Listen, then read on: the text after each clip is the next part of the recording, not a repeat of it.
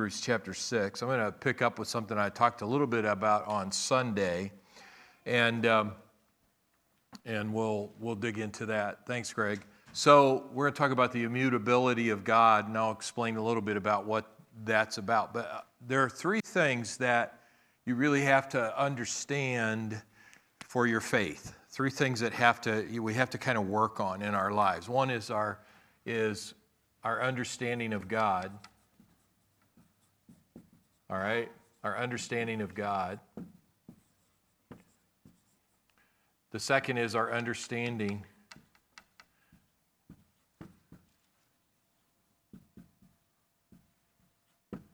of man, okay?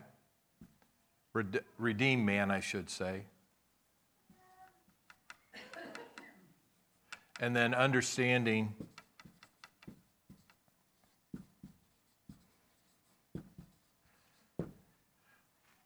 sinful man.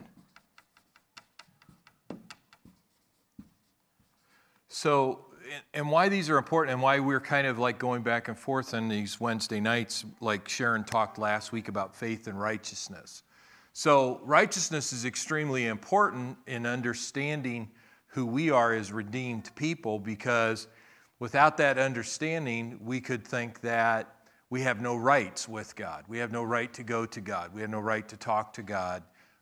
Righteousness gives us that understanding of who. Another one is about the new creation realities, that we're a new creation in Christ.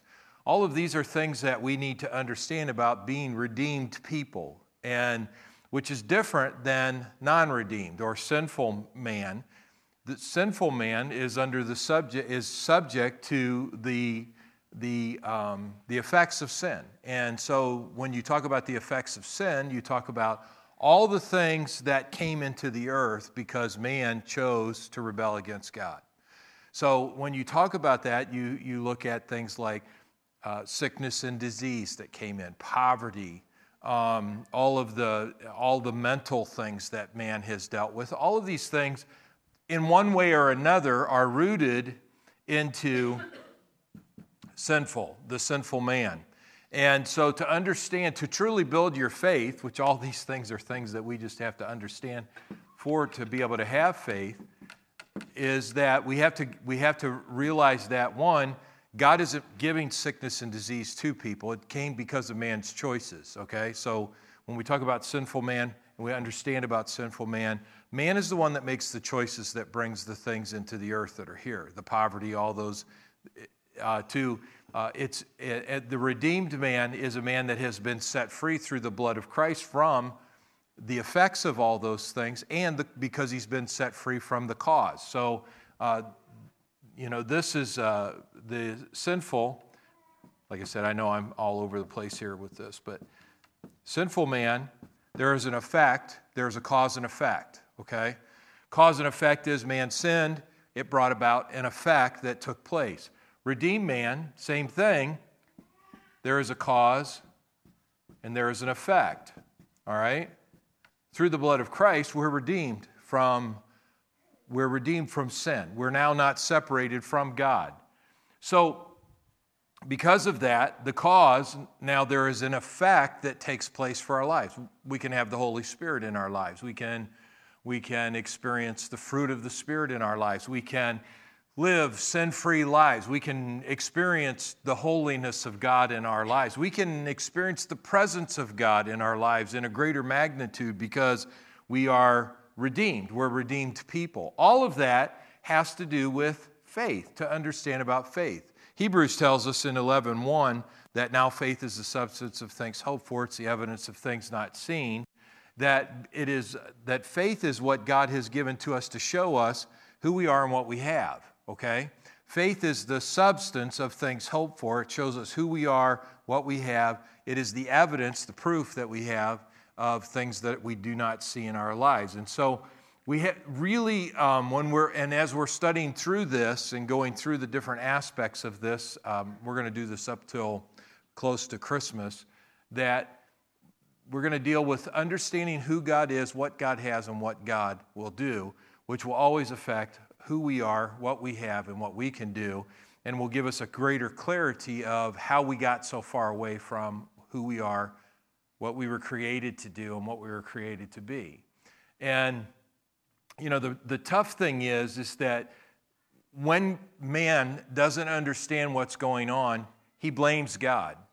When man does not understand what's happening, he blames God. I mean, it's just the way that it is. It's if something's going on that we can't explain, God is the one that gets the blame. And so it just all heads that direction. And the reason being is, one, it absolves us of responsibility that we might play some part in what's happening, which is totally contradictory to Scripture. And it also, for us, it somehow gives us some type of an idea that God is making decisions at the spur of the moment, or he has no guidelines that he follows in and of himself. That, you know, he might be like, well, I really like Reynolds, but I really don't like Thigpen, so I'll bless Reynolds, but I'm not blessing Thigpen. So there's a lot of people, that's their view of who God is. And that's a lie. That's a flat-out lie that the enemy has used against the church for years, is to bring that kind of perception that almost like God is partisan, that he only loves certain people, he only cares about certain people, he only helps certain people, that, look, Jesus came for all men, that all might be saved. I mean, all those ideas are within that. And so when we talk about how that God gets blamed for all of these things, it really shows our lack of understanding of who God is and his character, and how he works. Immutability, the reason I lay all that out is because that's where we come up to the idea of immutability, okay? Immutability is, when we use the word immutable, it's two words that in the Greek language. One is its mutability, mutabilis, which is the Greek word for change, okay? I am, that's added, the prefix to mutabilis in the Greek means not change. So it means a negative. God does not change, okay? So immutability means God does not change. So this becomes so important for us in our understanding, especially with faith, because we have to have a view of God from the biblical point of view that he isn't changing his mind tomorrow. Okay, so if Jesus bore our sicknesses and carried away our diseases, does that work today, yesterday, and tomorrow? Because if it doesn't, then it always leaves a question, doesn't it? Because we're always wondering. And so you have like church services where people will come up for prayer, not at this church, but church services where they'll come up and say, Lord, if it is your will to heal, okay, to heal Connie or whoever, then let it be so. And they'll anoint with oil and pray the prayer, you know, pray. I wouldn't consider that a prayer of faith, but they would pray a prayer over that individual. And I'm not ridiculing that if it sounds like that's not what I mean to do. The point is that either he does or he doesn't, okay? Either he does or he doesn't. And really how the church has got to that position is all the people that haven't gotten healed.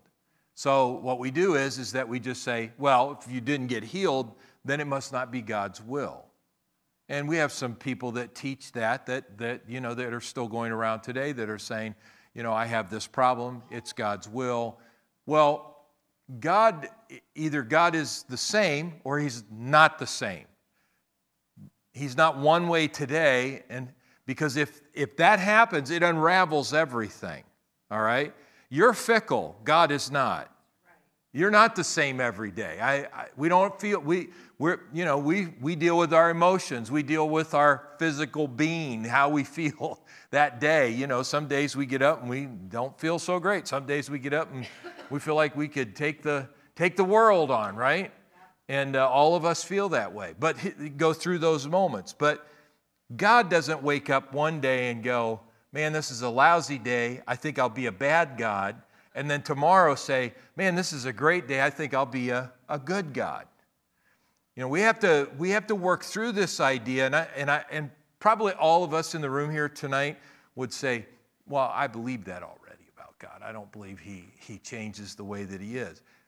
But I want you to tie this into the thinking of how this works with your faith, because this becomes, and this is what is talked about in Hebrews, it becomes an anchor for us. That God does not, because this becomes the, you know, this becomes an anchor for our lives. This is a security for us to know that Jesus Christ is the same yesterday, today, and forever, and that what he said, he didn't change his mind about later on, even though circumstances don't always line up with what God's intention was over a situation. And that can cause problems for us in our faith, because we go, well, he's God, so he can do whatever he wants. Not if he has subjected himself to rules and guidelines to say, you get to make the decision. You know, God said like this in the Old Testament, I lay before you life and death, blessing and cursing. And he finished it with, choose life, that you could live. It seems pretty simple, right? But if man chooses not to do what God says to do, is that God's fault? I had a guy that, it was actually at the harvest party, who came up to me and he said, well, I don't believe in God. And I said, really? And he goes, yeah. I says, why don't you? And he says, because how can a good God do bad things? And I says, why do you think God does bad things? He says, well, look at all the things that are going on in the world. There's lots of bad things that are going on in the world. There's poverty. There's people dying from cancer. There's people that got COVID and died. And how could a good God do that? Maybe you've asked that question too. Maybe you've thought that. And I mean, he was just like adamant. Like he says, I'm not saying he really wasn't an atheist. He's more an atheist. He's more agnostic, because agnostics say, I know there's something, but I don't really understand it. Okay. So, I mean, and I just, you know, years ago, I would have just been like, well, you're going to hell. That's all there is to it. All right. But I've learned, I mean, and maybe some of you would have thought that too, but, and maybe even said it, but I realized that he's struggling with something. So I asked him the question. I said, all right, so do you, out here on Wisner Road, you're here at my house, I said, you know, there are cars that are going up and down the road. Now, if I tell you to not go out in the road and stand in the middle of the road, and you choose to go stand in the middle of the road, even though I'm already telling you that I want to protect you and keep you from trouble, but you choose to go out in the middle of the road and you get hit by a vehicle. Did I kill you or did you kill you? And he goes, well, he said, well, I don't. He said, yeah, I see what you're saying. I said, what am I saying? He's saying that we make choices. Well, we do make choices. Now, I'm not saying every choice is with that. We live in a wicked world that is not redeemed. And it takes faith to overcome. And we'll talk a little bit more about this later on, but there are things that we have to recognize. There are what we will call limitations that God says, if you will follow those limitations, or what laws are limitations, right? So if you will follow these limitations, it will keep you alive. It'll help you. It'll do the right thing. If you don't follow these limitations and you do whatever you want to do, which, you know, in the end of Judges tells us that everybody was doing what was right in their own sight, so there were no limitations. Everybody was doing basically whatever they wanted to do. You know, so even though we know God said that, we're going to do this because, and the bottom line was, because this is how we feel. This is how we feel we should do. We feel like this is the best way, which is nothing different than what Satan tempted Adam and Eve with. Remember that Adam and Eve were given rules. They knew what good and evil was. Good is do what God says to do. Evil is to not do what God says to do. They just never experienced both sides of it. So when they made the choice, when the serpent said to them, hey, look, you can eat from that tree. You won't die from it. You'll be like God. So what did they do? They wanted to take the role of God in their own life. God had told them, this will protect you. This will help you. This will keep you from trouble. And so they decided, though, nah, we're going to do what we want to do. And as soon as they decided to do that, corruptness entered into the system. That's how corruptness enters in. When we violate, and we live in a world that violates the limitations of God. God says, do it this way. We choose to do it a certain way. And when we choose to do it a certain way, those violations in our life have repercussions or what we just talked about, cause and effect. They create cause and effects. Everybody with me on this? Okay, so Hebrews 6:18. Let's go back to that, New King James Version. And it says there that by two immutable things, unchangeable, these are unchangeable, in which it is impossible for God to lie, we might have strong consolation who have fled for refuge to lay hold of the hope that is set before us. All right, so what are the two immutable, the unchangeable things? One, if God said it, that is his will or his plan. Okay?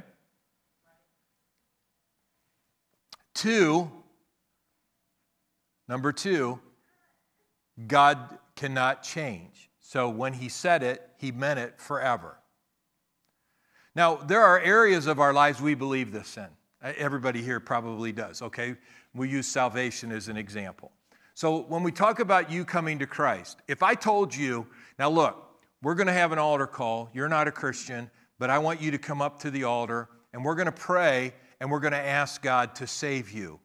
But we don't know if he will or not. Most of us would be like, look, either he will or he won't. I mean, what did Jesus come for? So see, in the idea of salvation, we would never leave that in our head that, well, I might not be saved. I came to the altar, but I might not really be saved. I may not have really... I don't know, did I really get Jesus in my life? Did I really get saved? Did I really get born again? Well, if you called on the name of the Lord, then you did get saved because you believed, you asked Christ to come into your life, repent of your sin, turn to Christ. At that moment, we become born again believers. That's the only pathway in, through Jesus Christ and through his sacrifice. So we very rarely, now we do hear sometimes, especially in some environments where they'll say, well, you need to pray until you feel saved. Well, you could pray a long time before you ever feel saved or feel sanctified, all right? See, the things that God has for us, they're by faith, not by feeling. Big difference. So if I'm going to pray until I feel something, then I'm probably going to be praying a long time, and I'm really going to be subject to all kinds of confusion because I'm looking for a feeling to fit what I want my faith to be. God can move in feelings. He's not against feelings, but he doesn't use feelings as evidence of who he is and what his word says. He is who he says he is, regardless of your feelings that you're having. So if you came up here tonight and said, well, Pastor, I believe God so loved the world, he gave his only begotten son that I could, whoever calls on him would be saved. And so I'm going to call on the name of the Lord, and I'm going to ask Jesus to come into my life. And if I turned right around to you and said, well, let's just see if it's God's will. What are you basing the fact that you could be saved on?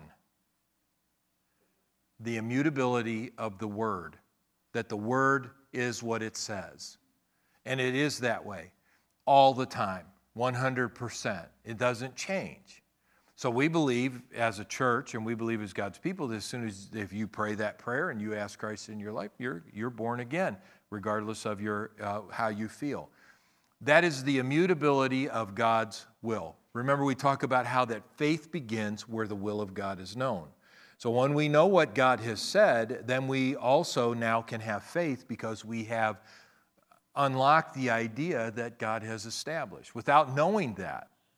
So if God is silent on something, then we don't know his will, and that's where we pray. And then we also pray when we don't feel like doing God's will. Right? And we don't always feel like doing God's will. I mean, we know that the Bible says forgive, but sometimes we feel like there should be a verse that's punch him in the nose, right? Because we just don't feel, or let it go. I think of all the times that I had to surrender to God's will in my life because the times I didn't want to do it. I remember some arguments that Sharon and I had, oh my goodness, and it just seemed like,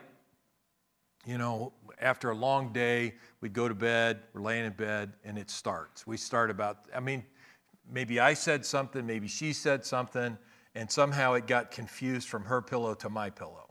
And am I the only one that this has ever happened to? Yeah.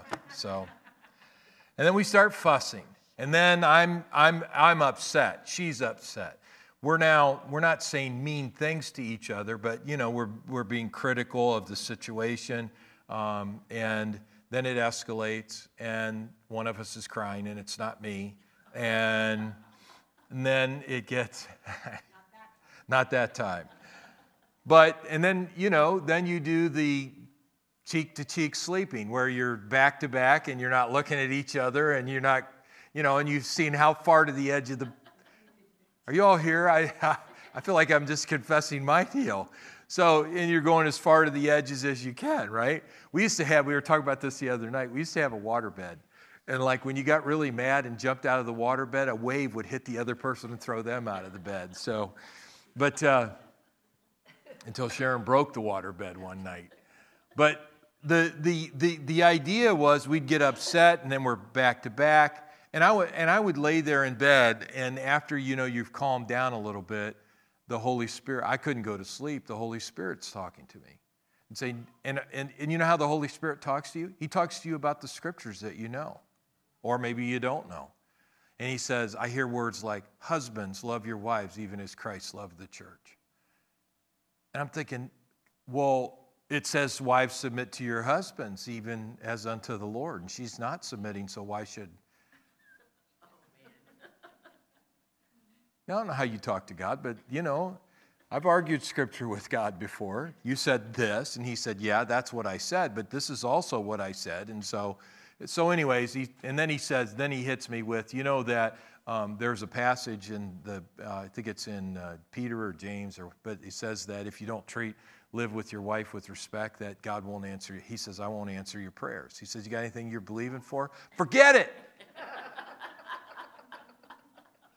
I'm like, okay, I get the point. But see that, you're only wrestling with God based off of what you already know His will is, right? And that's what Jesus wrestled with the Father in the garden about. He was wrestling over the plan. He knew what was coming. He knew what the Father wanted. It wasn't like He was saying, Father, I don't know what your plan is. Show me what your plan is. There are times we do pray that way. We don't know what God's plan is.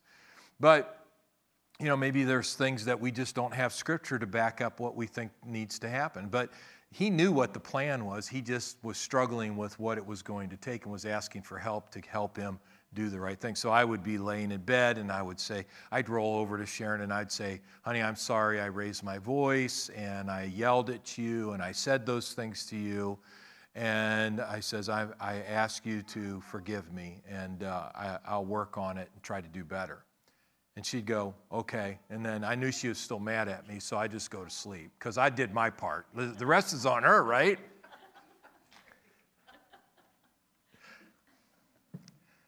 In Hebrews 6:19, it says in the Passion Translation, we have certain hope, like a strong, unbreakable anchor holding our souls to God Himself. Our anchor of hope is fastened to the mercy seat, which sits in the heavenly realm beyond the sacred threshold. And I think we have that up there. Yeah. So we have a certain hope, like a strong, unbreakable anchor holding our souls to God Himself. Remember, faith is the substance of things hoped for. So when we talk about this idea of that we have a strong, unbreakable anchor of hope in our lives, that's what holds our soul together as we're standing in faith. That's what keeps us together, that we know God doesn't. If you can't reconcile this in your life, that God doesn't lie and God doesn't change, you will struggle in having faith. You'll struggle with having faith. I mean, it's just... it will always be a thing that just keeps creeping back up and trying to work against you, that somehow that God's not going to do what He said He would do. So we have certain hope, like a strong, unbreakable anchor holding our souls to God Himself. Our anchor is of hope is fastened to the mercy seat, which sits in the heavenly realm beyond the sacred threshold. In the Message Bible, it says it like this. It is an unbreakable spiritual lifeline, reaching past all appearances right to the very presence of God. I like that. So that idea is that, look, this immutability is extremely important for the believer. It's something that, you know, we tend to learn about faith before we learn about immutability in most environments. We learn about, and that's where we struggle, is because, you know, we've been just, you know, like most of us have learned about salvation and that God always saves if you ask him. But then we've been taught about healing, that God sometimes answers that if, you know, he may or may not. That other time, you know, we've been taught about finances, that, you know, that some people, you know, sometimes it works, sometimes it doesn't, God's plan of prosperity. So all those kinds of things, they work against that immutability. And if we don't have this straightened out in our life, then we really don't understand who God is. God cannot lie. It is impossible for God to lie. If God, because he has tied himself to his immutability, meaning to God the Father, this is paramount. This is like at the top of the list, that if what God is saying is, look, if I lied, if I said something and then didn't do something that I said I would do, I would cease to be, because I have invested everything in what I say. God doesn't say what he doesn't mean. Now, this always brings up the question for all of us, me included, then why don't we always see what God has said coming to pass? The most powerful thing that a man possesses in his life is his will, his choice, his authority to choose, which comes from God the Father, the authority to choose.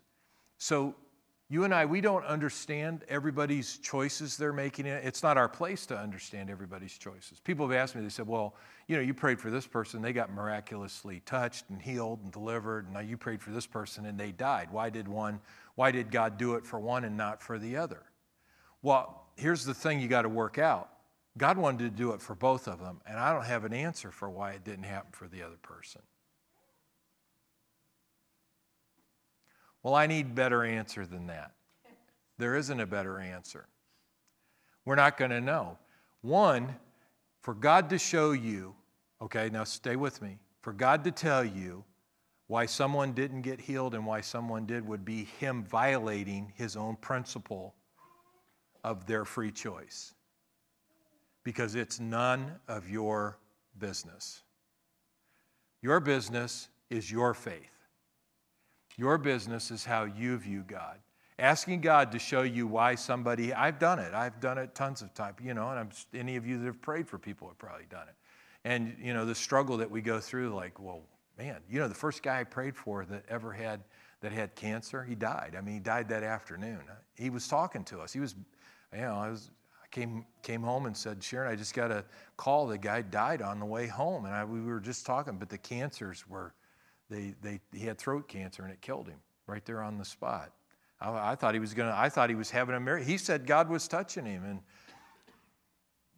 try to explain it. I can't explain it. And I learned with God by asking him that he does not disclose that information, because that is between God and that individual. You can spend all your life questioning those kinds of things. But what the danger is that you're allowing what someone else experienced to become how you're trying to figure out who God is. That's a bad place to be in, because you figure out who God is by his word, and you figure out who God is by the fact that he doesn't change, not by what Kathy has gone through. Because if you're going to use that as your example and try to figure out, well, I'm basing what I've, you know, Kathy went through this, so I should. It's like me, okay, so let's do it like this. Well, Kathy got her prayer answered, so I should get my prayer answered. That is totally wrong. That's not faith. But God answered Kathy's prayer, and we do this sometimes. We'll say, you know, well, if he did it for them, he'll do it for me. It doesn't have anything to do with the fact that he did it for them, for him to do it for you. He provided it for you and told you in his word he gave it to you, and he doesn't lie, and that's why it will happen for you. Because if you base it off of he did it for Kathy, then there's some other Kathy that it didn't happen for. And now are we going to say, well, he won't. If I came up to you and said, well, he ain't going to do it for you because he didn't do it for Kathy.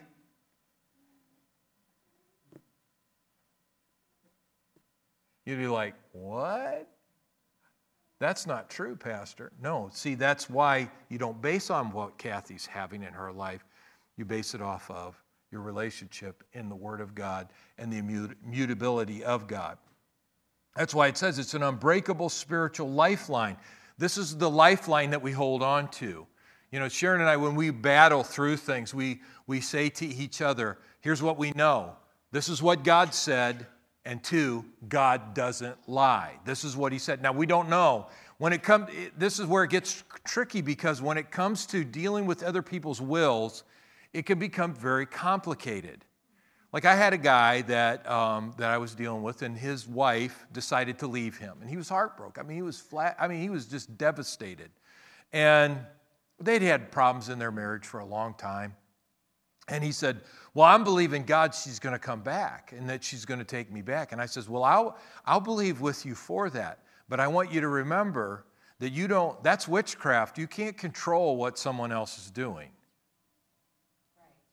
Right. Okay? You don't control what people do. Because, I mean, where does that end? You're not doing what I want. So I control my wife by praying the way I want her to be and telling her that this is the way she's going to be. That's control and manipulation. That is not real prayer. That doesn't come from the heart. That comes from external sources making those changes. So I said, listen, man, I'm agreeing with you. I'm going to pray with you. Here's some verses we can stand on. Let's pray over these. But I says, when it's all done and told, I says, I want you to remember that, look, this is between her and God. And she'll have to make that decision in and of herself. Well, he kind of agreed with me, but he didn't really agree with me. I could tell, because he was still like, this was what he was using. That is his hope, that, you know, this is what the Word says, and she's going to come back, and all these things. And I've seen people do this with their kids too. We've done it with our kids, and I mean, said all kinds of, you know, just made, I mean, biblical things that we have declared over our children, and they're making decisions going totally contrary to the direction that we're declaring from the Word over their lives. And so I told him, and then it came down to the day that she actually divorced him, and he and I met at the mall. I sat down with him, and he just cried and cried, and he was just heartbroken. And he says, but you know, Pastor, I've realized what you said was right. We don't control people, and we can't control what other people do. And she's obviously, I did enough damage in our marriage relationship, and we hurt each other enough that she just didn't see this ever turning around and becoming better. She couldn't see that happening. And I said, I'm really sorry that this has happened in your life, and you know, but it doesn't change who God is, and it doesn't change what God has said. When we pray for people, we always have to remember that they have a choice in the midst of that they're making. So when it starts involving other people, now can we pray that circumstances would be favorable to help them make the right choices? Absolutely. Can we pray that angels are coming across their path and working? And absolutely, we can pray that way. But still, when it comes down to it, they are the one that has to make the choice. We don't get to make the choice for anybody. That's not what faith is. But for you, so let's set all that aside now. For you, believing and standing and believing what the Word says, your faith is directly implicated by what you believe about God's immutability. It's your lifeline. It's your lifeline. You know, one of the passages that I think you can stand on when things aren't going the way that you were believing for them is out of Romans chapter 8, that God makes all things work together for good for those who love Him and are called according to His purpose. Now, I don't use that as a blanket thing to just say that explains everything, but here's what I know. One, I'm called according to His purpose, and so are you. And two, God's going to make something out of this. Something good's coming out of this, because He says He makes all things work together for good. So good's going to come out of it. I don't know what the good is. That's really not up to me, but God is working in that situation, and I'm just going to rest in the fact that God is working through that situation. Does everybody understand what I'm talking about tonight? I know I'm throwing a lot of ideas out here. Some of them may be a little bit different, things you've heard before. Amplified Version says this in Hebrews 6:19. Now we have this hope as a sure and steadfast anchor of the soul. It cannot slip, and it cannot break down under whoever steps out upon it. a hope that reaches farther and enters into the very certainty of the presence within the veil. Man, that is so powerful. So see, because of that, we understand that. Look, God isn't, I'm glad today when I got up, God hadn't changed. And when I read in His Word about who He is, that never changes. That God wants me well. Bless the Lord, O my soul, and all that is within me. Bless His holy name, according to Psalm 103. Bless the Lord, who forgives all my iniquities. Thank God they're all forgiven. And who heals all my diseases. Hallelujah. He's the same yesterday, today, and forever. That doesn't change. That was true then. It's true tomorrow. Yesterday, it's going to be true tomorrow. It's going to be true when I get up in 10 years. It's going to be true when I get up in 30 years. That is still going to be true over my life. My God shall supply all of my need according to His riches and glory by Christ Jesus. Now, I don't get to set the timetable when He meets those needs, but He said He would meet all those needs. All those needs. You know, Sharon and I, in our lives, we're very blessed. We're very blessed with what God has given us, very blessed with what we have in our lives. We actually are living a life that's better than we really thought we might live 30 years ago. We're living a better life. We didn't realize that. When you get older, you actually can have some money and be able to do some stuff. You know, when you have kids at home, you think you're never going to have any money and you're never going to be able to do anything, right? But God has blessed us with that. What God, if we would have taken it the right way, we would have understood in God's immutability that, look, the blessings, the financial blessings, the increase is on the way. So just be thankful and enjoy the life that you have right now. It's coming. It's all on its way. God's going to take care of you. You know, He's going to make provision for your life. But when we're in those kinds of situations, it's tough for us to think about that immutability of God, that He already said in His Word what He wants to do, and He never would lie to us about what He said He would do. This isn't in the video, but in our slides, but the Moffat translation says it like this.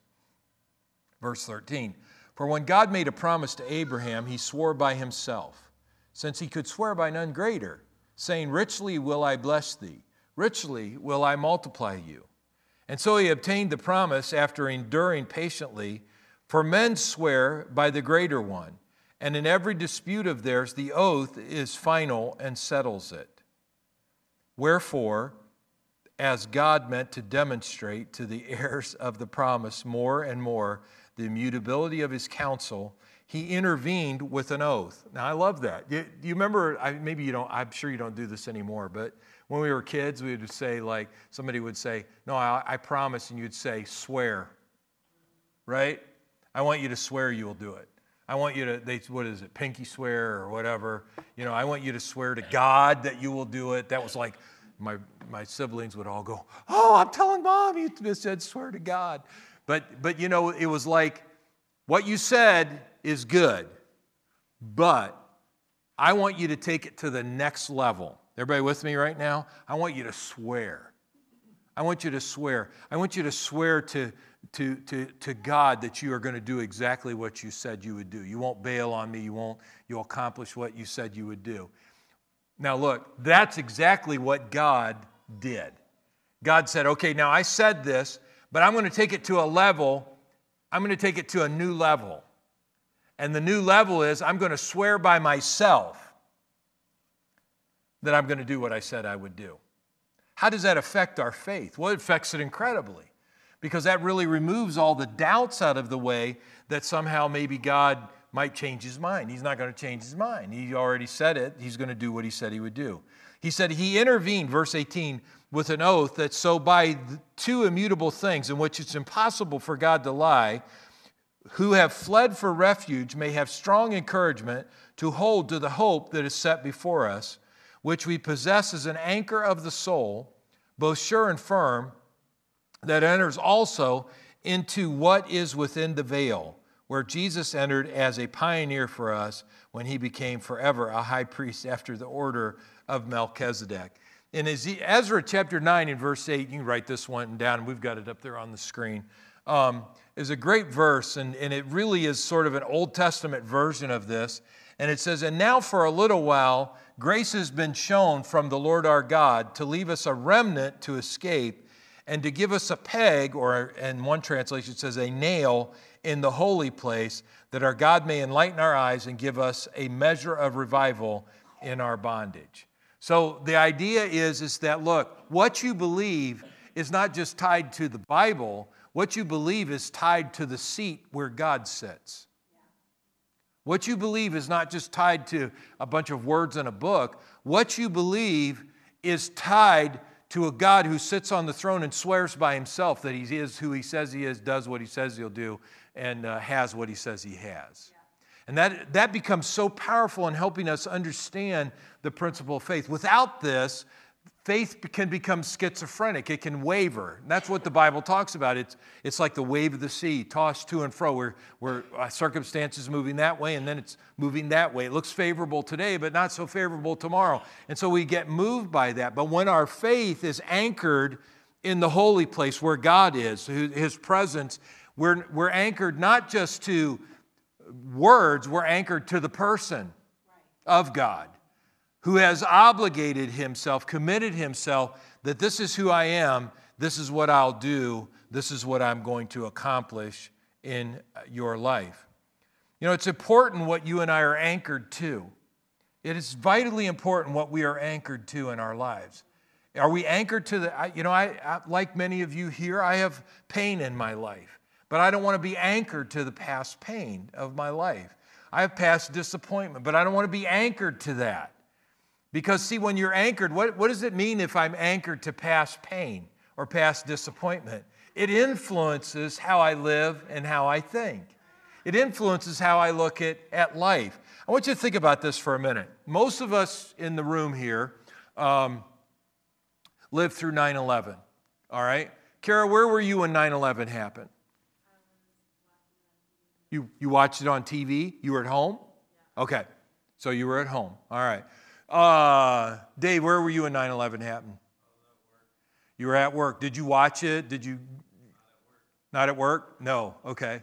So, but you were aware of what was going on. People were talking about what was going on. All right. Now you've had that experience. Now I'm going to guess that the girls probably weren't alive when, or if they were alive, were you guys around at 9/11? That'd have been in the year 2000, right? Huh? No, you weren't around, okay? Kiana, are you old enough to? Okay, so now, did it influence, did it do something to us having gone through that experience? It absolutely did. It absolutely did. But now we have a whole generation who hasn't been through that experience, so it's not an anchor to their lives. It doesn't influence how they look at things, how they think about things. Now, I don't know, when did Pearl Harbor happen? December 6, 19. Any history buffs? Do you remember Pearl Harbor as a kid? No. How about when Martin Luther King was shot? How about when JFK was shot and killed? 41 was Pearl Harbor. Okay. So, did it influence people's thinking? Yeah, for a generation, it influenced people. But now we have other generations that's not an anchor of their life. Depression, 1932, right? Okay, so depression hits and the economy's in the toilet and things are really bad. And then on top of that, as the economy's starting to turn, you know, they're starting to get things straightened out in 1932. Anybody know what happened in 1934? Terrible drought hit the United States. I mean, global warming hit the United States. And I mean, it wiped out crops. It wiped out farmers. The Dust Bowl happened. People, and it devastated. So here's how people, because they were anchored to that, do you know how they started to live? People started hoarding. And if you deal with people that are still alive that lived during, my aunt and my grandmother, they were raised, my aunt was raised during the Depression, and she's in heaven now, and my grandmother, of course, lived through the Depression and tried to raise her kids during the Depression. So how did they live? They always expected that there would be a day we would not be able to get what we want. So you know what they did? They hoarded. I went down to my grandmother's basement one time down by her laundry area, and I said, "Grandma, why do you have 5 bottles of Tide?" She says, "Well, you just never know if you'll be able to get it." Now, because of COVID, people now are starting to think that way about how they buy meat, how they buy toilet paper, right? And we've seen that happen. So they're anchored to it. The fear, and look, really, there isn't anything to be afraid of because we're going to have toilet paper. Look, you can go out and get leaves if you need to, okay? But there's toilet paper available. You've got meat that is available. There is not a shortage of meat. In fact, do you know that, because we butcher animals, you know that at the butcher, you can't get butcher dates because so many people are butchering animals. So there's meat out there. There's meat all over the place. There's meat flying everywhere. But what's happening is that people being anchored to what's happened with COVID or the Depression or 9/11 or, Pearl Harbor, all those different things, it influences how they live their life. What you are anchored to influences how you live. What you are anchored to influences how you live. So, my aunt and my grandmother, God bless them, my grandmother especially, because she was under FDR, she was incredibly anchored to her Social Security. She was convinced that Ronald Reagan was going to take her Social Security away from her. She hated Reagan because of that, because he's going to take... She cried. I remember her crying. But see, she was so tied to that I have to have Social Security to be able to live. I can't live without Social Security. And so that grooming idea is tied to something that happened back during... that was all brought in to try to help people that just so people had an income when they got older, and you pay into it and help with the whole thing. It's a little bit different now, But that mentality, you become anchored to it, and you think that's the only way I'm going to make it. I got to have it. Well, what about my God meets all of our needs according to His riches and glory by Christ Jesus? And we have no guarantees that our government's going to do a good job to keep Social Security alive. So you better get your faith on something else. It's great that you get it. I think they're doing a big raise here pretty quick. What they would consider a big raise, I guess. But, cost of living type deal. But the thing is that going back to, they don't even have that money. They're trying to spend money they don't have already. And so that eventually things could happen. We don't want to be anchored to it. You don't want to be anchored to the government. You don't want to be anchored to the economy. You don't want to be anchored to all of these things that are going on around you. You want to be anchored to the holy place, to the person that's sitting on the throne who says, "I'm God. I have the ability to help you. I will get you through this. You can overcome this." The Israelites, when they went into the wilderness, became anchored to the wilderness. When they came out of Egypt, they were anchored to Egypt. They were anchored to it. Listen to this statement they said to to Moses. "Why is the Lord," this is Numbers 14:3, "why has the Lord brought us to the land to fall by the sword, that our wives and children should become victims? Would it not be better for us to return to Egypt?" So they said to one another, "Let us select a leader and return to Egypt." In the wilderness, they made this statement, and the people spoke in Numbers 21:5 against God and against Moses. "Why have you brought us up out of Egypt to die in the wilderness? There's no food, no water, and our soul loathes this worthless bread." Why is this a problem? Because they're anchored to something other than God.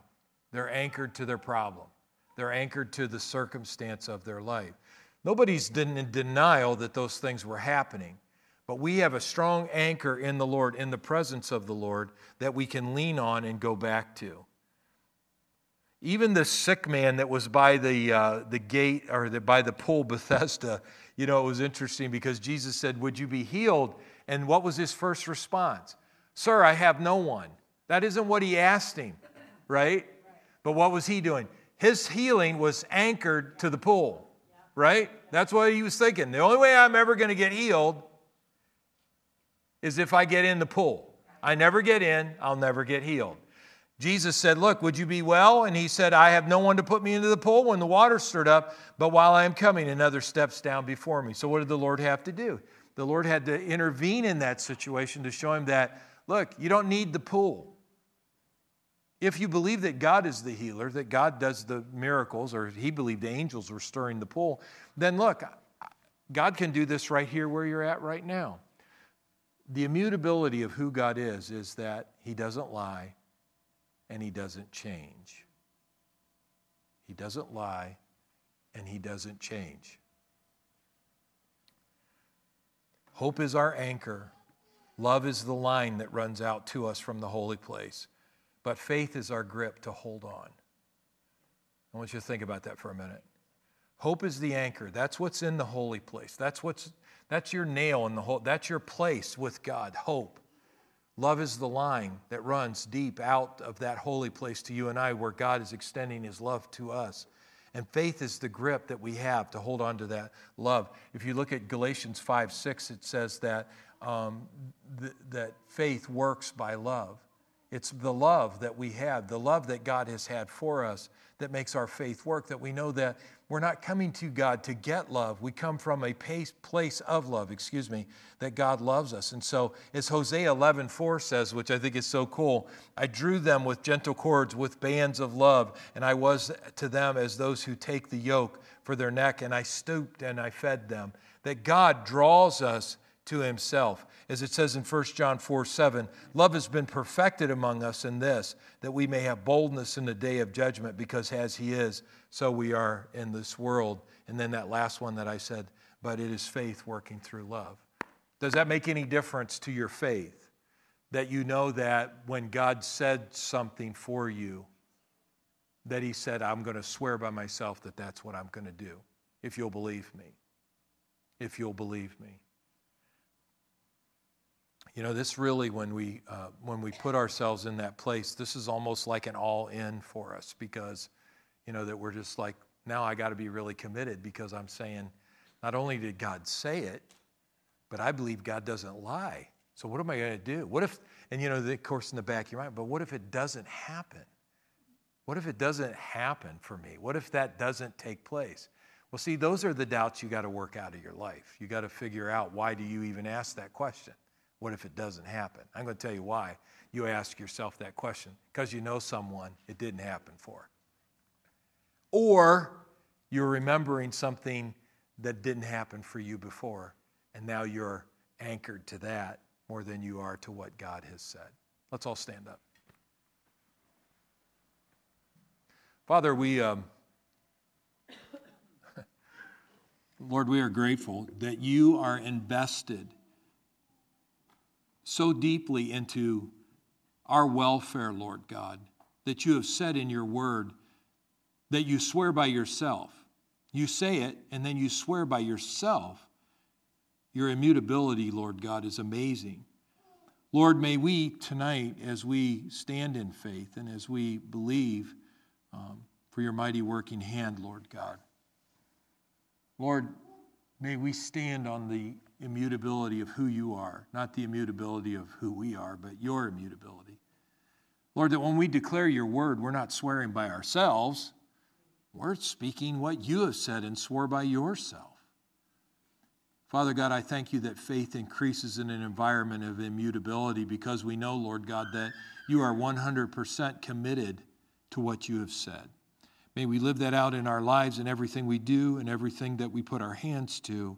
In Jesus' mighty name, amen and amen.